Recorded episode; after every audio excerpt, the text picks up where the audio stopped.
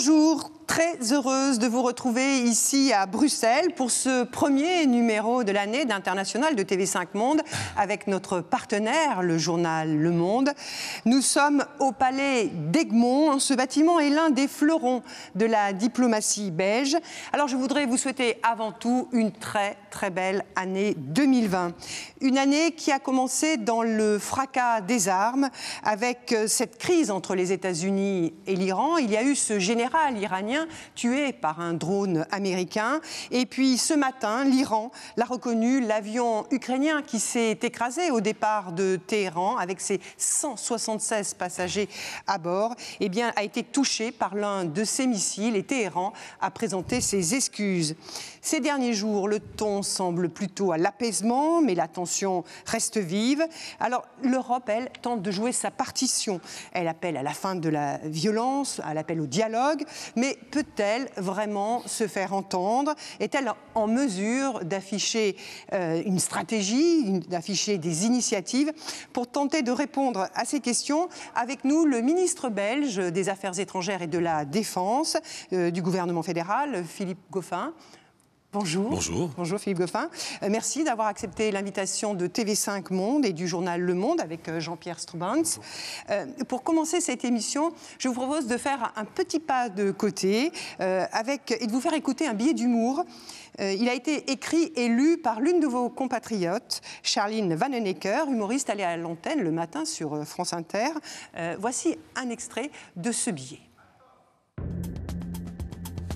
Je tiens à, vous souhaiter à tous, chers auditeurs, une bonne année et une bonne ah oui, non, c'est rien. Ça, c'est en Iran, ça. C'est Trump qui attaque Téhéran. On a à peine démarré l'année, on est déjà au bord de la Troisième Guerre mondiale.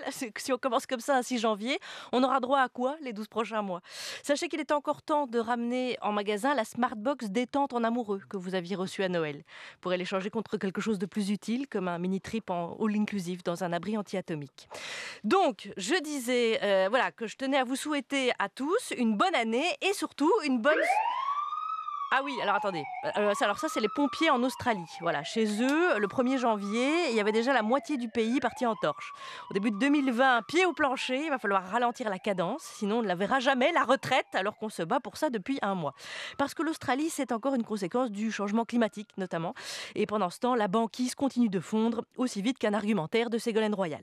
Ensuite, il y a les très riches qui ne se contentent plus d'organiser leur évasion fiscale, ils organisent leur évasion tout court. Et c'est sur la radio d'en face qui sont embêtés. Hein. Nadine, est-ce que vous connaissez le montant de la valise? Ah bah oui, il y a Carlos Ghosn dedans. Et sinon, on a même euh, déjà eu une attaque au couteau avec le juif. Il s'est passé tellement de trucs depuis cinq jours qu'on a déjà de quoi faire une rétrospective de 2020. Et on est le 6 janvier. Philippe Gauvin, vous êtes en poste depuis plus d'un mois, hein, depuis le, 30 novembre. Alors, euh, ce billet, malgré les charges lourdes hein, qui sont les vôtres, dans un contexte particulièrement tendu, ce billet vous fait sourire? Bah Oui, forcément, me fait sourire. Hein. Je l'écoute régulièrement quand j'ai le temps, en tout cas, euh, sur France Inter. Et c'est vrai qu'avec l'humour, parfois, on peut mettre le doigt sur des réelles difficultés. Ça, c'est évidemment le paradoxe et aussi la force de l'humour. Euh, on le sait, c'est vrai que le monde va mal pour le moment. Le monde est en difficulté à différents endroits de la planète pour des raisons différentes, mais c'est une période pour le moment particulièrement difficile et particulièrement dense. Philippe Goffin, vous, avez un profil très particulier. Vous, êtes à la, tête de la diplomatie d'un pays qui est aujourd'hui membre du Conseil de sécurité de l'ONU, qui joue un rôle important en Europe. Euh, vous venez du monde de l'entreprise. Euh, vous étiez un jeune parlementaire avant d'être nommé. Est-ce que ce profil-là, c'est le reflet d'une évolution de la, politique? Est-ce que désormais, euh, il faut avoir ce, type de personnalité-là ou ce profil-là pour, euh, pour accéder à une fonction euh, dans, votre pays? Je dirais que ça, il faudrait poser la question à mon président, Georges-Louis Boucher, qui m'a accordé sa, confiance. Mais de manière plus globale, j'ai un parcours de, de militant, puisque j'ai une présence de terrain forte en tant que bourgmestre d'une petite commune rurale en, région wallonne près, près, de Liège, et puis parlementaire pendant dix ans avec euh, une responsabilité intéressante et importante comme président de la commission de la justice, où là j'ai pu découvrir euh, un univers un peu différent de celui de la diplomatie évidemment, mais dans les deux cas euh, des vrais serviteurs de l'État, et c'est pour moi un élément fort important. Et donc par rapport à ça, une approche de l'intérieur, de la manière dont un État peut fonctionner. Et c'est un fait que pourrait imaginer au départ que le rôle de ministre des Affaires étrangères n'est pas nécessairement dévolu à quelqu'un qui n'a pas fait la diplomatie. en tout cas le concours diplomatique, mais j'ai fait le droit, j'ai fait le notariat et j'ai une expérience politique longue, 20 ans déjà, ce qui me permet de faire remonter aussi à cet échelon-ci les préoccupations de, de nos citoyens. Je constate depuis finalement maintenant six semaines que je suis en fonction le grand écart, le décalage qui existe entre ce que la population perçoit et, les réalités de notre pays à l'étranger. Mais vous n'étiez pas attendu à ce poste. Hein, et certains commentateurs ont dit que, en fait, votre nomination, c'était plus le reflet de l'état de la, de, la, de la, scène politique belge que de, la, que de vos vraies connaissances des dossiers diplomatiques. Bah, je dirais que les commentateurs, bah, ils ont le droit de commenter. Moi, tout ce que je peux vous dire, c'est que je suis concentré, évidemment, à 100% sur ma mission depuis le, 30 novembre. J'ai avec moi des équipes euh, importantes. Je reprends un cabinet euh, qui a été conduit pendant 8 ans par euh, Didier Renders avec le talent qu'on lui connaît. Et j'ai la chance de pouvoir compter et m'appuyer sur, euh, sur une équipe très bien connu, hein, sur la scène internationale. Exactement. Vous, vous avez dit quand vous avez pris euh, vos fonctions, je vous cite, hein, je suis là pour quelques semaines tout au plus.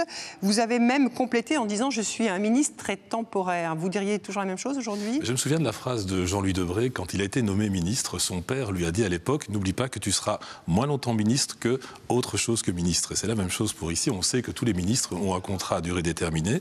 La mission qui m'a été donnée, je la vis, je le dis, à 100%. La durée, je ne la connais pas. C'est vraiment le grand paradoxe, puisque comme euh, politique, comme citoyen, on est en attente d'un gouvernement rapidement formé. Il n'empêche que pour le moment, on est en affaires courantes, et je l'ai dit par ailleurs aussi, euh, les affaires étrangères et la défense ne connaissent pas les affaires courantes, et donc je me considère dans les limites, évidemment, des pouvoirs d'un gouvernement en affaires courantes, de plein exercice. Regardez mon agenda, il est rempli. On va se développer euh, à propos des, crises internationales, euh, parliez de l'opinion publique. Chez les jeunes, on a vu que ce qui s'est déroulé là, sur les derniers jours, les attaques, euh, le conflit entre l'Iran et les États-Unis, euh, ça a suscité des, commentaires, mais surtout beaucoup de cynisme sur les réseaux sociaux. On parlait de la Troisième Guerre mondiale. J'ai une fille qui est encore à l'école, c'est quelque chose qui a couru. comment vous voyez cette cette réaction de la jeunesse par rapport à, ces enjeux qui sont quand même colossaux, très mal compris la plupart du temps. Euh, vous sentez une responsabilité de, communiquer, d'expliquer? Bien sûr, et c'est sans doute un des éléments clés de la politique d'aujourd'hui et de demain, c'est de faire œuvre de pédagogie et d'expliquer davantage. On a la presse qui fait son travail, et puis à côté, maintenant, il y a les réseaux sociaux. Un exemple très concret, c'était hier soir. Je rentre à la maison, j'ai mon fils qui regarde les commentaires sur les réseaux sociaux par rapport à un article publié sur le Conseil extraordinaire qui s'est tenu hier. Alors c'était le grand écart total en ce qui s'était passé au Conseil et les commentaires qui en découlaient. Et donc on se dit là, il y a vraiment un vrai travail de, pédagogie. Et pour rebondir sur ce que vous disiez tout à l'heure, je, n'utilisais pas le mot cynisme, mais plutôt le mot euh, intérêt et inquiétude et la nécessité pour les politiques d'aujourd'hui de beaucoup mieux expliquer. J'ai beaucoup de parents, ça c'est peut-être la force d'un mandataire local qui a passé un échelon, qui m'ont contacté en me disant mais est-ce qu'on doit s'inquiéter? Nos enfants sont inquiets, nos ados nous posent des questions, que doit-on dire, que doit-on répondre Est-ce qu'il faut s'inquiéter? On ne peut pas dire évidemment qu'on est dans une situation paisible. Le, contraire, euh, ce serait contraire à la réalité, mais, mais euh, on est là aussi pour euh, donner des signaux et donner la ligne qui nous paraît être la bonne, celle du dialogue. On n'est pas au bord de la Troisième Guerre mondiale. La, la Russie, la Chine ne sont pas impliquées. Non, on est dans une situation où il y a une escalade qui s'est produite, elle a été avérée. Et on a eu des réactions internationales, des grandes capitales européennes notamment, qui ont directement appelé à la désescalade et au retour de la diplomatie. Et c'est vraiment le message que l'on doit délivrer aujourd'hui. Alors justement, avant de poursuivre cet entretien, je vous propose, euh, Philippe Goffin, un rapide retour en images sur l'actualité et la situation internationale de ces derniers jours, avec ce focus d'Antoine Delpierre et Séverine André.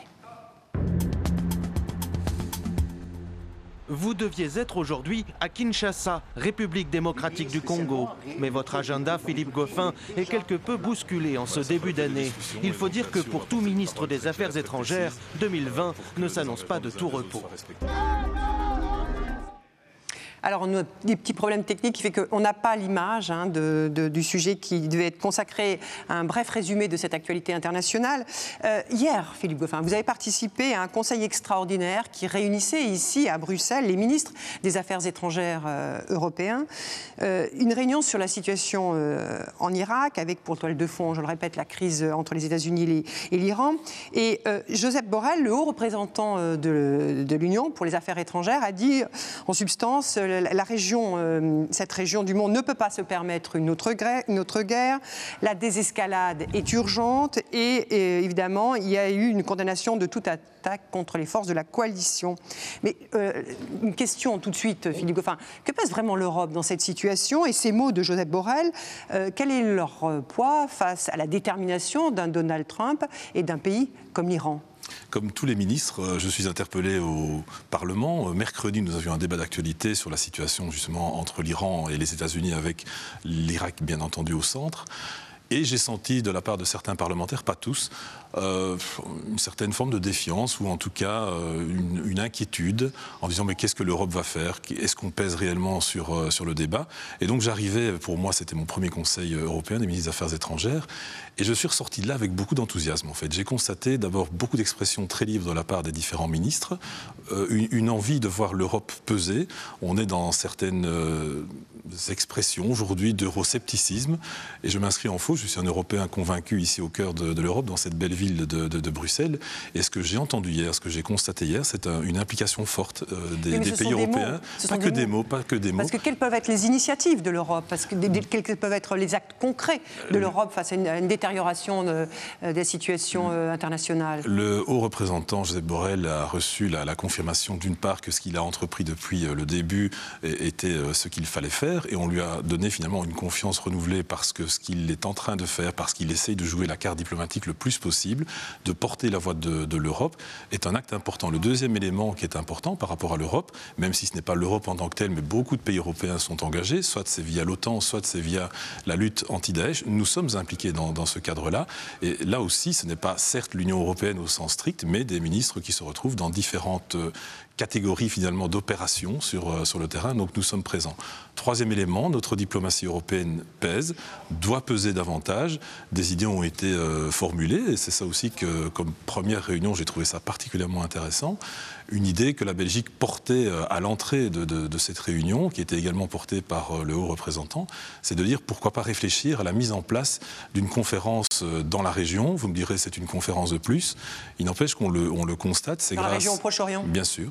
C'est une façon utile, positive, de faire en sorte que les parties se reparlent. Alors c'est un travail de longue haleine. Donc de la diplomatie et de la diplomatie. bien sûr, nos services ici euh, jusqu'au bout, mais nos services euh, euh, au sein de la Belgique vont, vont proposer des, des, contributions positives pour voir comment utilement participer à cette mise en place de cette conférence du Moyen-Orient. Bien sûr, on est conscient que ce ne sera pas simple, mais voilà par exemple une initiative très concrète qui est ressortie hier de cette réunion. Philippe Goffin, vous parliez de la différence entre ce que vous vivez comme ministre désormais et ce que ressent l'opinion publique. Moi, je suis journaliste, j'ai suivi tout au long de la semaine le mouvement diplomatique euh, qui s'est déroulé à Bruxelles.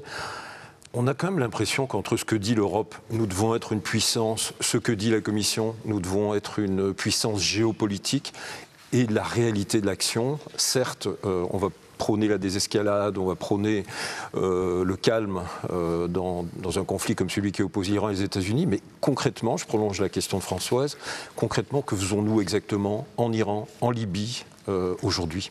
Nous sommes présents, vous le savez, l'Europe est présente en tant que telle. L'Europe n'est pas présente d'un point de vue militaire, vous le savez aussi, mais je me répète, les différents pays européens sont soit dans l'OTAN, soit engagés dans la lutte euh, anti-Daesh. Ce sont des actes concrets. La diplomatie européenne, plus elle sera audible, plus elle sera entendue, mieux ce sera. Alors, le résultat aujourd'hui, c'est qu'on a euh, un haut représentant qui est actif et qui porte la voix de, de l'Europe et qui porte le message de l'ensemble des pays européens, c'est-à-dire le retour à la désescalade, le retour au dialogue et cette idée euh, très concrète, même si elle prendra du temps pour être mise en œuvre, cette idée très concrète de cette euh, conférence du Moyen-Orient pour faire en sorte qu'on se reparle. Il y a un pays qui est à reconstruire, il y a un pays qui doit fonctionner. On a, euh, par rapport à l'Irak, la volonté de redonner aux populations un espoir de vie aussi correct. Ça aussi, ça fait partie des missions de l'Union européenne. Mais Philippe, vous parlez justement de l'Irak. Hier, des milliers de manifestants ont défilé, non seulement à Bagdad, mais dans plusieurs villes du pays, à la fois pour demander le retrait hein, des, de la sinon la coalition des forces américaines, hein, même des, forces euh, étrangères. Ils dénonçaient aussi la mainmise hein, de l'Iran sur leur pays. Euh, votre réaction, vous, à ces manifestations et à cette demande? Parce que la coalition cas les États-Unis, ont dit qu'elle maintiendrait sa présence en Irak. Est-ce que ça devient une force d'occupation? Non, il faut se rappeler que donc, euh, la force anti-Daesh, c'est une demande de l'État euh, irakien, c'est la première chose. Il y a plus ou moins 5000 soldats américains qui sont, qui sont, présents, c'est énorme. Et notre présence et notre lutte anti-Daesh restent nécessaires. Alors on a parfois l'impression que Daesh euh, est terriblement affaibli, certes, mais est toujours là. Euh, et je pense que le combat euh, est loin d'être fini et nous devons rester présents. Alors c'est vrai qu'on a vu cette résolution euh, votée par le Parlement irakien. Oui, le Parlement irakien avec... qui a demandé hein, le retrait des, forces américaines. Oui, c'est une résolution. Vous savez qu'elle n'est pas contraignante, donc il appartiendra au gouvernement irakien de se prononcer par rapport à celle-ci. Vous avez noté aussi que le quorum n'a pas été facilement rencontré dans le cadre de ces discussions du Parlement irakien, qui certes est souverain, mais on peut aussi nous constater que le terrorisme est international. Notre présence là, ce n'est pas le seul théâtre d'opération, on aura sans doute l'occasion d'en parler tout à l'heure, est nécessaire pour lutter contre Daesh, euh, qui peut très très vite ressurgir. À propos, de terrorisme, euh, M. Borrell disait hier qu'il y a une grosse inquiétude du côté européen, c'est l'arrivée visiblement de djihadistes en Libye à la faveur de la désorganisation complète de la région. Euh, il parlait de 700 000 migrants qui sont aussi dans ce pays. Euh, vous voyez une perspective d'action concrète des Européens pour euh, faire face à ces deux défis, le terrorisme et la migration? On est sur un autre défi, c'est le défi de, de, la Libye, mais les problèmes sont partagés malheureusement. C'est la problématique du terrorisme qui peut se redévelopper, d'où la nécessité pour les organisations internationales d'être présentes, d'être actives et de ne pas considérer que le retrait serait la solution. Parce que je l'ai entendu aussi, je l'ai lu aussi, vous parliez tout à l'heure des réseaux sociaux, on lit parfois, mais finalement, qu'est-ce qu'on est en train de faire là-bas? À quoi sert-on? Là, c'est une méconnaissance profonde du, terrain, évidemment. Notre présence est indispensable. Nous avons obtenu des, résultats pour euh, la lutte contre le terrorisme. On a d'ailleurs vu que les formes de terrorisme évoluent et sont de plus en plus difficiles, c'est vrai, à combattre. Mais désormais, on n'est plus dans du terrorisme, on va dire, de masse, mais parfois du terrorisme individuel, qui est d'autant plus difficile euh, à combattre. Nos services euh, ici, et c'est la même chose dans l'ensemble des pays de l'Union européenne, luttent au quotidien pour essayer d'éviter de, nouveaux drames sur nos territoires mais on le sait très bien aussi, les ferments se trouvent notamment là-bas. Et quitter ces, théâtres-là ou ces, territoires-là, euh, selon nous, ce serait une erreur. Alors, on reparlera du terrorisme tout à l'heure et peut-être même de la Libye, mais je voudrais revenir euh, à, ce qui se passe en, Iran et dans cette région en fait du, Moyen-Orient. Euh, Donald Trump a demandé mercredi à l'OTAN euh, de, s'impliquer beaucoup plus au Moyen-Orient, où il a souligné évidemment que les tensions s'accroissent. On écoute Jess Stoltenberg, qui est le secrétaire général de l'OTAN, qui lui a répondu hier. Nous étudions ce que nous pouvons faire de plus. Bien sûr, nous prenons les décisions à l'OTAN par consensus. Nous avons besoin d'un processus, nous avons besoin d'un accord au sein de l'Alliance, mais aussi avec les pays de la région. Et cela prendra un certain temps. Mais je me réjouis que nous examinions maintenant ce que nous pouvons faire de plus, car nous devons lutter contre le terrorisme international. Il n'y a pas moyen d'éviter de le faire. Alors on vient d'entendre, hein, l'OTAN se dit prête à jouer un rôle plus important, mais depuis sa prise de fonction, euh, Donald Trump n'a cessé hein, de critiquer euh, l'OTAN. Euh, il a parlé d'une organisation trop chère, d'une organisation obsolète. Il, a clairement dénoncé, lui, le multipartisme. Il croit qu'en le, évidemment, les relations... pardon, il a dénoncé cette structure multilatérale. Excusez-moi. Il ne croit plutôt que dans les organisations bilatérales. Alors, qu'est-ce qu'il faut comprendre? Parce que le président Macron lui-même a parlé d'une mort cérébrale du, euh, de l'OTAN. Oui, vous savez que depuis Londres, euh, il y a eu comme eu un dialogue entre les pays de l'OTAN. Depuis début décembre. Voilà. Et donc, euh, c'était positif qu'il y ait eu ce dialogue. Bon, voilà, les expressions ont été faites par les uns, par les autres. Moi, je pense que cette organisation, évidemment, a bien entendu tout son sens. Le multilatéralisme, la Belgique y est attachée, justement. C'est important pour nous. Notre présence euh, en Irak euh, est essentielle aussi. On est aussi dans une phase où on doit s'interroger sur l'évolution à donner à notre présence, sur la manière d'agir, parce que, voilà, il s'est passé ce qui s'est passé euh, ces derniers jours et ces dernières semaines. Et donc, bien entendu, suite aussi à la rencontre hier que nous avons eue avec le directeur général de l'OTAN, secrétaire général de l'OTAN, pardon, là aussi, on a pu avoir un dialogue positif et constructif, même si tous les les pays de l'Union européenne ne sont pas membres de l'OTAN. Vous voyez comment cette relation avec les États-Unis euh, Au sein de l'OTAN ou ailleurs, on sent bien qu'il y a des tensions énormes euh, sous cette présidence euh, de Donald Trump. vous êtes un atlantiste convaincu ou un Européen convaincu plutôt? Européens convaincus, atlantistes convaincus, les États-Unis restent un allié évidemment, et le peuple américain nous a prouvé par le passé qu'il avait quand même payé un lourd tribut à notre liberté finalement. Alors ça n'empêche pas que parfois dans les relations on peut avoir des divergences. Euh, c'est comme dans n'importe quelle famille. Euh, on peut aussi euh, avoir le courage de le dire. Mais évidemment les États-Unis restent un allié essentiel. Votre pays est plutôt un mauvais élève en matière de dépenses pour la défense. Je crois que vous situez à zéro, aux alentours de 0,9%. Donald Trump estime que c'est vraiment trop peu pour votre mhm. pays et pour beaucoup d'autres. vous allez faire un effort, la Belgique va faire un effort pour revenir à un niveau acceptable? Aux Ça va mieux. Ça va mieux, on fait de, de, gros efforts. Si vous regardez les chiffres et les derniers investissements, notamment sous le gouvernement de, Charles Michel, des efforts importants ont été consentis avec des investissements qui sont en train d'implémenter euh, l'équipement de notre défense nationale. Et donc, par rapport à, ce chiffre qui pouvait paraître bas, il y a un retour vers euh, une augmentation des investissements qui se marquera dans, les prochaines années. Donc là, il y a un plan très clair de réinvestissement qui est déjà en cours. Donc, ce n'est pas qu'un plan annoncé, c'est un plan qui est en cours d'implémentation. Euh, puisqu'on parle d'organisation internationale, en février prochain, la Belgique présidera le Conseil de sécurité à New York hein, des Nations Unies. Euh, quand on connaît les difficultés hein, du Conseil de sécurité, avec euh, notamment le droit de veto hein, qui paralyse souvent ces décisions, ces résolutions, que vous apporte vous, à vous, la Belgique, cette présidence? Est-ce que c'est avant tout une affaire de prestige ou en fait une, vitrine pour votre diplomatie? Non, c'est le fruit d'une diplomatie crédible. Pas la première fois que nous sommes euh, présents. C'est aussi le fruit d'un travail de mon prédécesseur, Didier Renders, et de ses équipes. On n'est pas là pour le prestige ou juste pour le plaisir de, se retrouver là. Non, on est là pour essayer de faire porter un, message, celui qui correspond à, la Belgique. On parlait tout à l'heure de multilatéralisme. Nous y sommes attachés très, très clairement. Il y a des thématiques qui nous sont euh, chères, vous le savez. Parmi celles-ci, et d'où l'invitation que nous avons lancée à Joseph Borrell de venir s'exprimer aussi euh, au Conseil de sécurité. Oui. Quel est le but? C'est de donner de nouveau plus de visibilité à, à l'Europe. Vous savez qu'aux Nations Unies, les États sont là en tant qu'États, mais l'Union européenne doit aussi pouvoir être entendue dans le cadre évidemment des règles de l'ONU, d'où notre invitation. C'est le premier élément. Le, deuxième élément qu'on veut mettre euh, en avant, ben, c'est notre volonté c'est le paradoxe, par rapport à la taille du pays, je dirais qu'on a sans doute une représentation beaucoup plus importante que ce que la taille du pays qu'est la Belgique pourrait euh, nous, offrir. Et cette taille-là, on a su la créer ou l'augmenter grâce à la qualité de notre diplomatie qui est reconnue euh, à travers le monde depuis de nombreuses années. Et donc ça aussi, c'est le fruit d'un travail sérieux.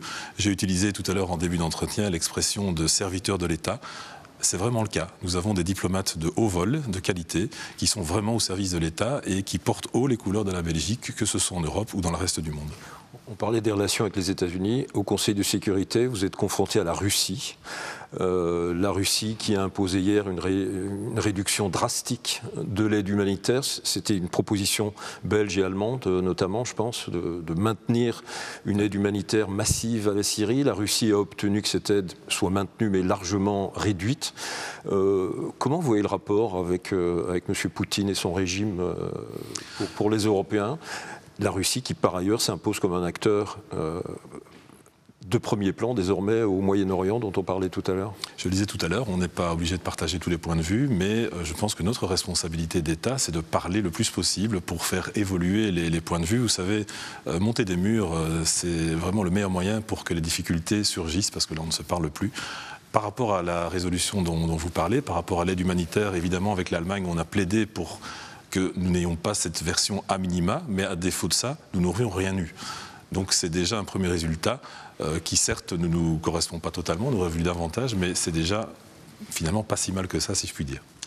Euh, euh, nous avons parlé, évoqué quelques euh, minutes sur le terrorisme. Hein. nous sommes le 11 janvier 2020. il y a quatre ans jour pour jour, le 11 janvier 2015, un parterre de chefs d'État et de gouvernement, plus d'une quarantaine, était venu au chevet de la France, hein, terrassé par une série d'attentats, dont notamment contre le journal Charlie Hebdo. Je voudrais qu'on regarde quelques secondes d'images de cette époque. Remerciement pour chacun et des embrassades pour un moment historique. 50 chefs d'État ont fait le déplacement pour marcher avec les Français en deuil et leur président. L'Israélien Netanyahou et le Palestinien Abbas ne sont certes pas côte à côte, mais défilent ensemble. Pour le Premier ministre britannique David Cameron, c'est l'esprit de la France qui a soufflé aujourd'hui sur le monde. Ce que je n'oublierai pas, c'était ces affiches aux fenêtres. Je suis Charlie, je suis un flic, je suis juif. Une façon de s'identifier aux victimes et de dire c'est ça la France, une démocratie incroyablement fière de sa liberté de parole, de sa constitution, de ses valeurs.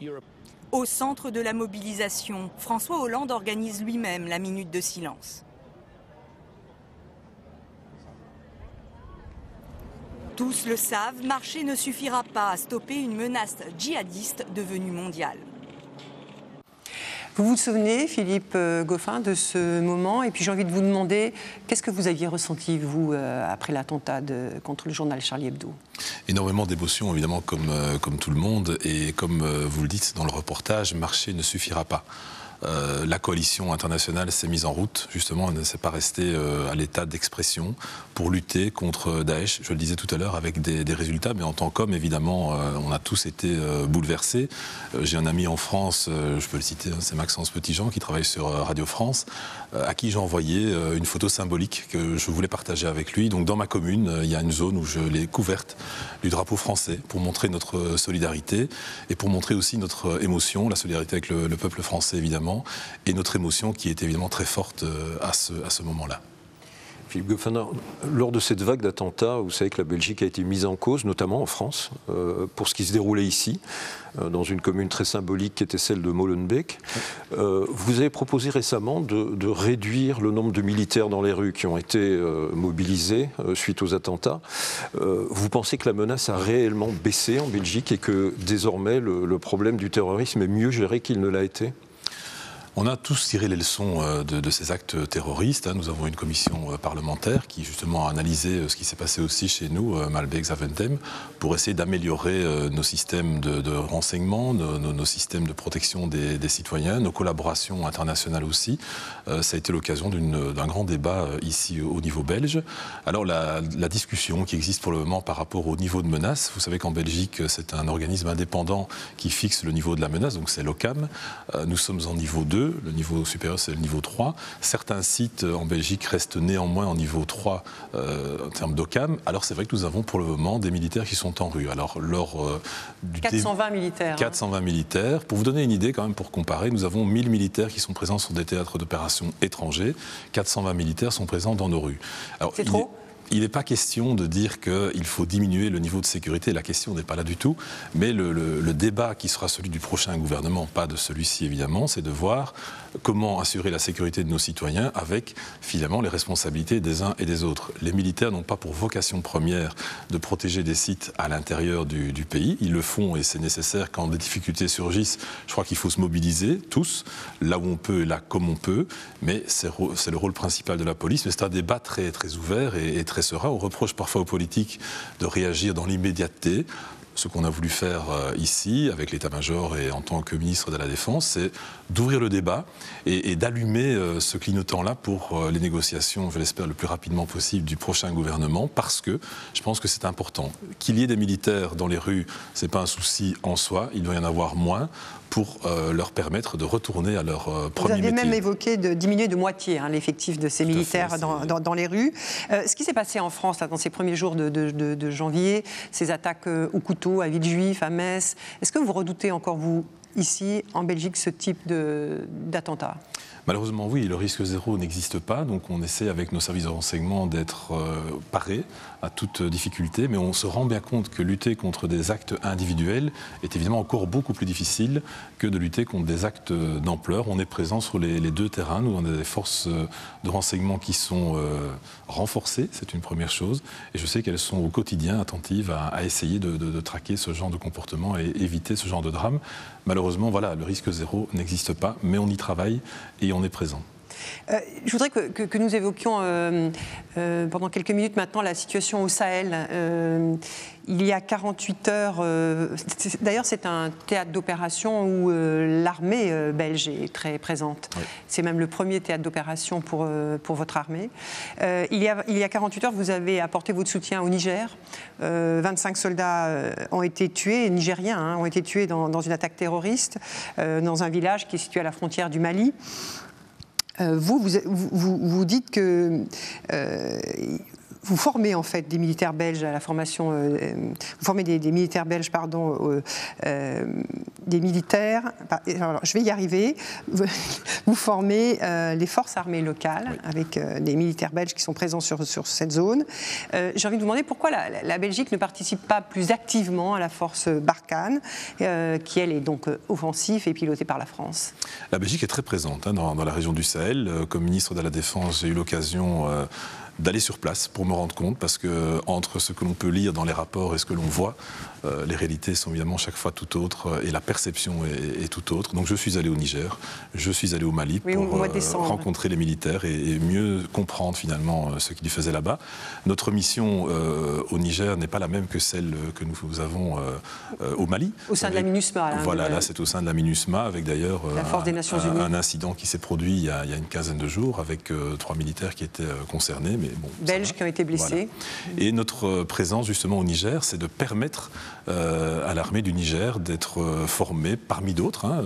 on n'est pas les seuls à être présents, mais ça fait partie de notre implication. Alors c'est vrai qu'il y a l'autre force qui est plus au contact et à la traque des terroristes, euh, dont la France a le lead pour le moment cette force plus au contact, Emmanuel Macron et la diplomatie française en général se plaignent d'être quand même très seuls dans, dans la région, très seuls à agir.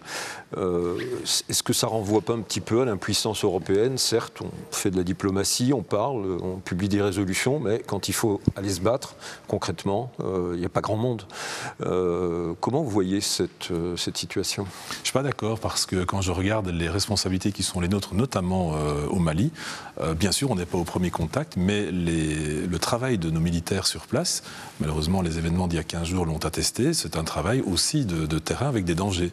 Euh, nous faisons du travail de reconnaissance, nous sommes là au contact des populations pour euh, ramener de l'information euh, à la MINUSMA. Donc on est très très présent sur le théâtre concret des, opérations. On n'est donc pas juste confiné dans un lieu qui pourrait paraître éloigné des réalités et des, combats réels par rapport au terrorisme.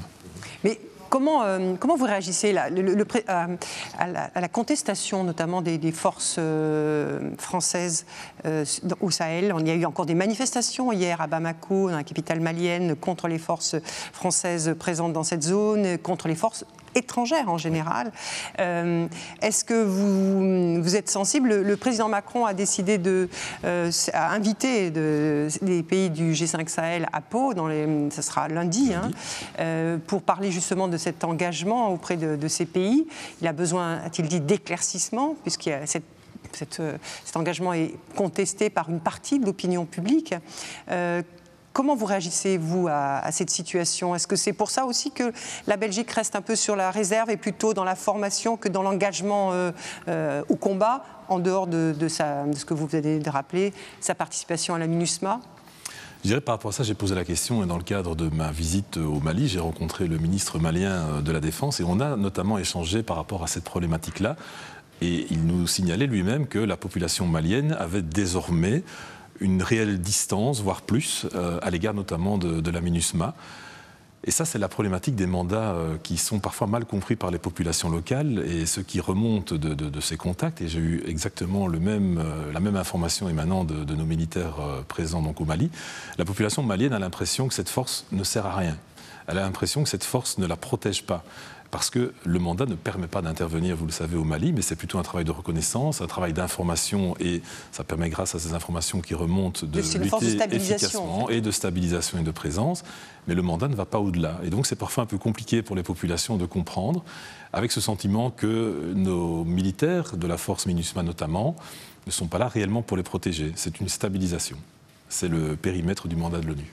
Ça pose peut-être un peu la question du rapport entre l'Europe et l'Afrique. On a, fait beaucoup de sommets euh, euro-africains euh, qui devaient évoquer le terrorisme, le développement, etc. Euh, la Belgique est sensible aux questions qui concernent l'Afrique. Vous pensez que concrètement, on en fait suffisamment ou bien on se limite à faire des promesses aux Africains? Moi, je pense qu'on va au-delà des promesses. On est, on est actif. On vient de, parler de notre présence concrète dans, les pays euh, du Sahel. Et donc, euh, le dialogue et l'amélioration, là, évidemment, euh, ça doit toujours être à notre esprit. Comment peut-on améliorer notre présence? Comment peut-on améliorer le, sort des populations et l'évolution positive de ces relations-là? Bien entendu, à tout moment, on doit, on doit se poser la question. Mais dire qu'on est juste de nouveau au stade des déclarations, on est bien au-delà. Oui, juste pour finir sur, sur Barkhane, euh, euh, certains spécialistes parlent d'un enlisement de cette force Barkhane au Sahel. Vous êtes ministre de la Défense. J'aimerais avoir votre point de vue, vous, sur ces, commentaires sur, euh, sur l'opération Barkhane. On sait que c'est compliqué de lutter contre ce terrorisme qui est là. regardez encore les deux attaques qui ont été perpétrées contre l'armée du Niger c'est très très compliqué. Euh, penser qu'on va résoudre ça simplement, ce n'est pas vrai. Et donc l'engagement de la France était indispensable. Nous sommes en, affaires courantes ici en Belgique, donc le débat pourra aussi être euh, porté, parce que je pense qu'on doit pouvoir parler de tout par rapport à une implication euh, d'un pays dans une lutte qui, je me répète, malheureusement va durer contre le, terrorisme. Il faut avoir la franchise de le dire. Et il faut voir comment combattre au mieux ce terrorisme-là il y a un pays d'Afrique euh, auquel le sort de la Belgique est intimement lié, c'est le Congo, pour des raisons historiques et politiques. Euh, vous aviez annoncé que votre première visite officielle serait pour euh, Kinshasa. Sans doute l'actualité a fait en sorte que vous n'y êtes pas allé. On a quand même une situation un peu paradoxale. Il n'y a pas d'ambassadeur du Congo à Bruxelles. Qu'est-ce que ça veut dire? Ben, on espère qu'un ambassadeur va revenir, évidemment. Hein. Donc nous avons, nous, euh, un ambassadeur à Kinshasa. On devait aller réouvrir le consulat général de Lubumbashi. Les événements euh, Iran, Irak, États-Unis euh, ont fait qu'il y a eu un conseil extraordinaire qui s'est tenu à Bruxelles. Donc évidemment, ma place était ici à Bruxelles. Ce voyage donc est reporté. J'espère qu'on pourra y aller le, plus rapidement possible parce que là aussi, on a envie de s'inscrire positivement dans, le nouveau processus qui, qui s'est engagé. Je rappelle que le président Félix Tshisekedi est notamment venu euh, ici à Bruxelles dans d'excellentes En septembre dernier, hein, c'est sa première grande visite d'État sur le continent européen. C'était dans votre pays. Voilà. Alors c'est vrai que c'est regrettable qu'on ait dû euh, reporter ce voyage, mais vraiment cette euh, partie remise et le plus rapidement possible, on y retournera parce qu'on veut peser positivement là aussi sur, sur ce qui est en train de se passer, sur les intentions qui ont été exprimées. Une élection s'est produite. Maintenant, il faut maintenant regarder devant et s'inscrire positivement pour faire en sorte que le peuple congolais euh, retrouve aussi euh, simplement du bien-être. Ça, c'est du langage très diplomatique. Vous diriez quoi par rapport à la relation entre vos deux pays aujourd'hui euh, Elles sont totalement apaisées après l'ère Kabila, qui, elle, était, où elles ont été parfois glaciaires, ces, relations? Ah, Oui, ça n'a pas toujours été facile, hein, vous, le, vous, le, savez. Je, je l'ai dit, on s'inscrit désormais dans un processus positif. Euh, le passé est le passé. Aujourd'hui, euh, on a une nouvelle perspective. Et là où la Belgique commettrait une erreur, c'est de rester frileuse par rapport à cette nouvelle perspective. Il faut y aller euh, avec enthousiasme, sérieux évidemment, et avec cet objectif que j'évoquais tout à l'heure, le bien-être des populations. Oui, on peut continuer peut-être à balayer euh, l'actualité internationale. Alors là, on, change complètement de continent. Je vous propose d'aller euh, du côté de l'Amérique euh, latine. En juin dernier, l'Union européenne a, signé un accord commercial avec le Mercosur, hein, donc le Brésil, l'Argentine, l'Uruguay et le Paraguay. Ce projet d'accord semble assez incompatible avec les objectifs climatiques. Vous donniez vous-même une conférence ici dans ce palais d'Egmont en décembre dernier. Vous avez précisé que vous souteniez cet accord, mais pas à n'importe quel prix. La France a pris du recul hein, par rapport à cet accord le Mercosur. Alors, quelles sont les, garanties nécessaires contre le réchauffement climatique qui manquent, selon vous, à cet accord? Alors ça, ce genre d'accord et la manière dont désormais ce type d'accord euh, est débattu euh, est un élément réjouissant. On a eu trop souvent euh, l'impression que ces accords se faisaient finalement dans ce genre d'endroit, loin des préoccupations de la population, et puis les accords prenaient corps et devenaient d'application subitement. Et alors les acteurs de ces accords-là, finalement, s'étonnaient, voire contestaient la nature de ces accords-là. L'évolution aujourd'hui fait que les mouvements euh, citoyens, les, groupes de pression positifs sont présents. Et donc, dans le cadre de cet accord-là, qui doit être ratifié par les différents États, on verra effectivement s'il y a des avancées ou pas. Il y a des inquiétudes qui ont été euh, exprimées, notamment dans le cadre de Quelles sont les vôtres Quelles sont vos inquiétudes Il ne faut pas déséquilibrer, notamment, euh, là je reprends deux secondes, ma, casquette d'élu local euh, d'une commune rurale. Hein. Il ne faut pas que notre agriculture se, déséquilibre ou subisse des déséquilibres par rapport à cet accord-là. Et donc, il reste du chemin à faire, il reste du travail à faire, mais il faut avoir la capacité de regarder les chiffres dans les deux sens. On sait que quand il y a un accord, évidemment, il y a des concessions d'un côté et de l'autre. Ce n'est pas nécessairement tout gagné, tout perdu. On utilise souvent l'expression du win-win. Il faudra juste faire l'équilibre et le moment venu, avoir la capacité de regarder ces chiffres-là le plus objectivement possible, de ne pas dire oui pour dire oui, mais de ne pas dire non pour dire non parce que ça ferait plaisir à tel ou tel groupe. C'est pour le moment euh, le travail qui est mené, euh, ce débat ouvert, on l'a fait ici. il est compatible cet accord de Mercosur avec le Green Deal, ce pacte vert voulu par euh, la, commissaire européenne Ursula von der Leyen, la présidente de la Commission européenne? Alors justement, ça fait partie des, grilles d'analyse. Et avant de, répondre à, cette question-là, moi je veux voir l'ensemble des analyses.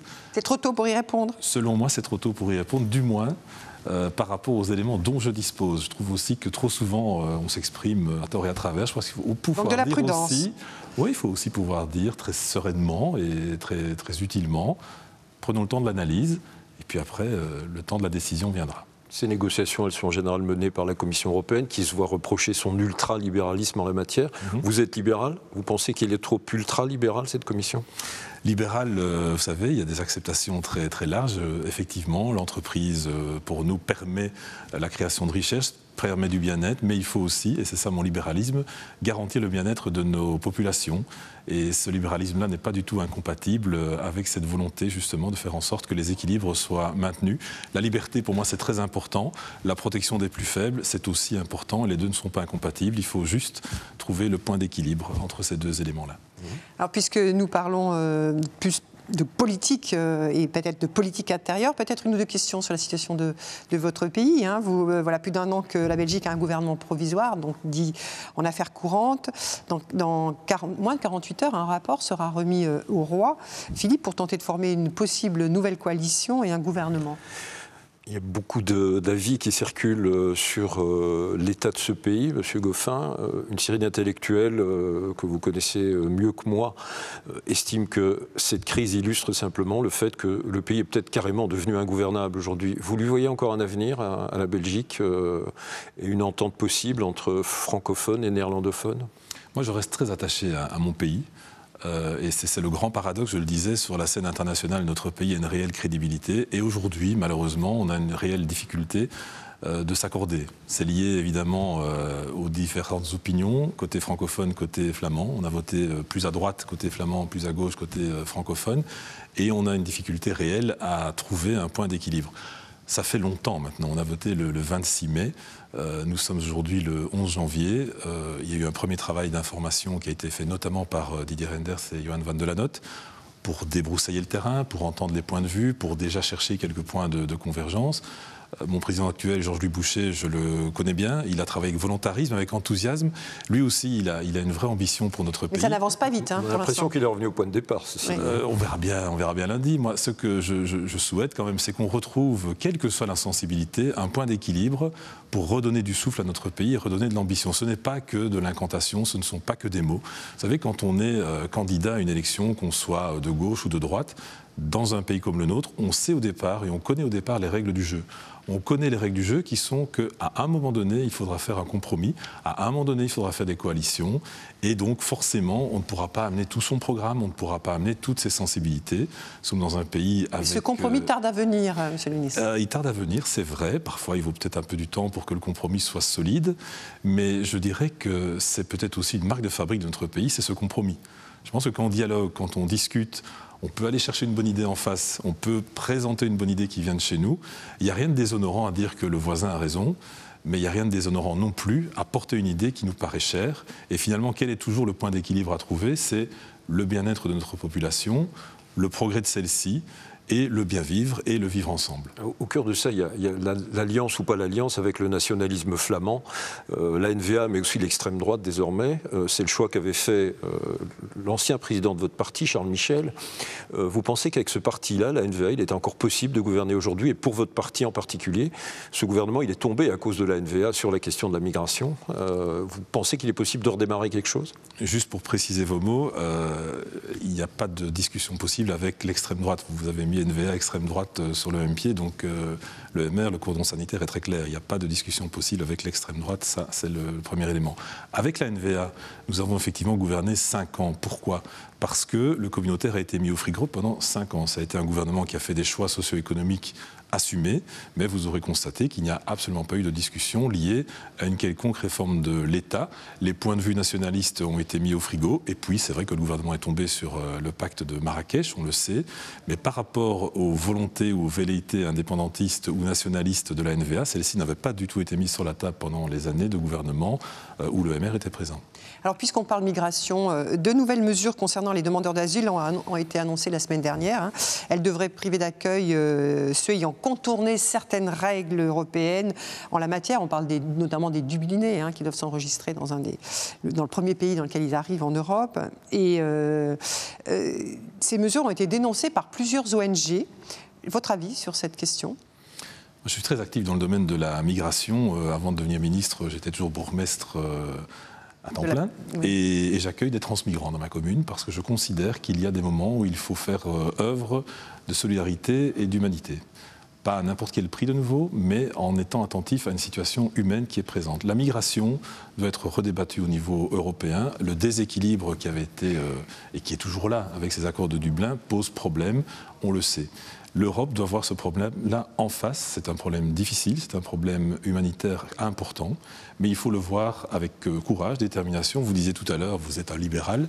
Euh, voilà, comme libéral, on peut aussi mener des, actions Donc vous êtes réservé sur ces mesures qui ont été prises concernant les migrants Je pense qu'il faut avoir le courage de porter ce dossier-là au niveau européen. La Belgique a des responsabilités, évidemment. D'abord, de faire en sorte que ce débat-là soit à nouveau porté au niveau euh, européen. Il y a une réalité qui est là. Il y a une crise migratoire qui est là.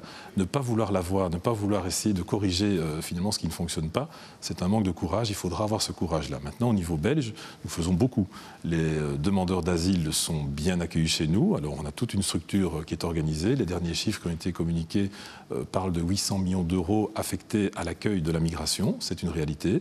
Par contre, nous avons sur notre territoire aussi des personnes qui ne souhaitent pas rester sur euh, le territoire belge et qui souhaitent aller ailleurs. C'est ce qu'on appelle les transmigrants. Là aussi, il faut mener une réflexion concrète parce que ces transmigrants sont là du lundi au vendredi, comme je le dis souvent euh, quand je parle à mes habitants, euh, la personne qui est en transit chez nous a deux, opportunités, soit de poursuivre son chemin, soit de passer ici à l'Office étranger pour entamer un processus de demande euh, pour obtenir ses papiers, si je peux résumer le propos. Ceux qui sont en transit, je pense qu'il y a un moment aussi, il faut pouvoir les accueillir, c'est ce que nous faisons très concrètement avec les règles d'un état de droit. Et donc il faut trouver là aussi cet équilibre du entre solidarité, pragmatisme et état de droit. Je pense que ce n'est pas incompatible. Il faut juste avoir le courage de porter le débat. Alors, euh, il nous reste quelques minutes, euh, Monsieur le Ministre. Nous sommes sur la chaîne de la francophonie. Euh, il y a quelques jours, vous avez annoncé que l'examen qui permet de recruter les, diplomates sera désormais réservé, enfin, en tout cas pour une période, aux francophones, en raison d'une pénurie de diplomates francophone. Alors comment on peut expliquer ce, déficit? Est-ce que c'est parce que la, Flandre a tourné le dos à l'apprentissage du français? Non, pas du tout.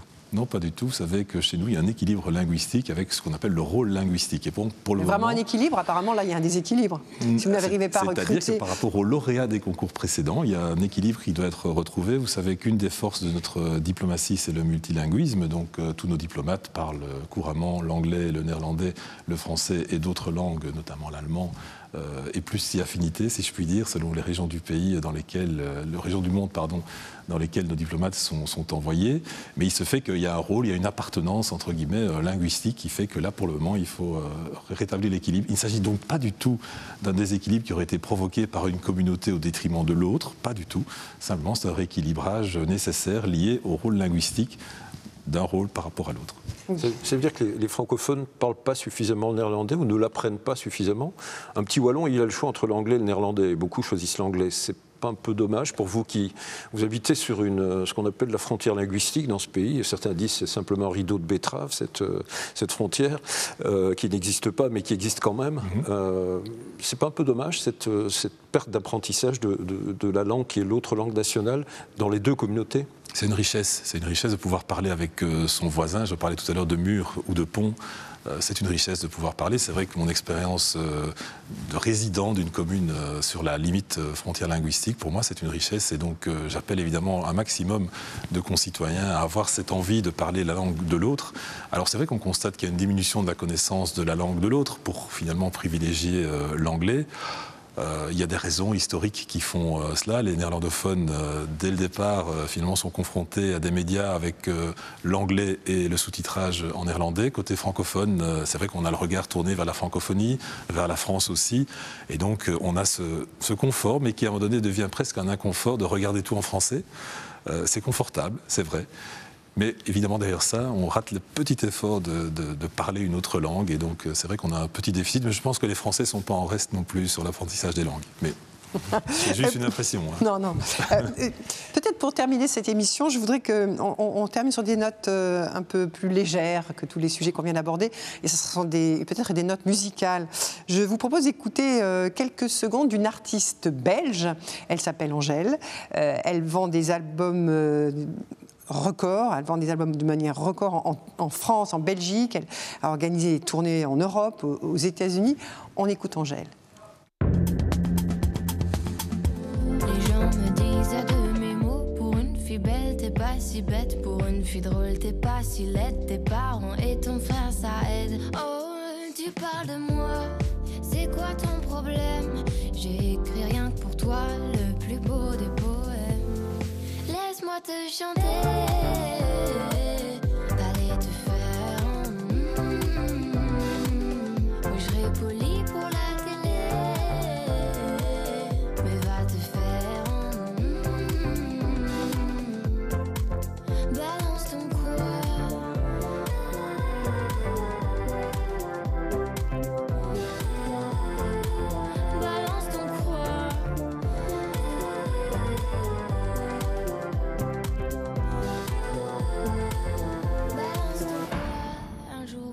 Ça changera.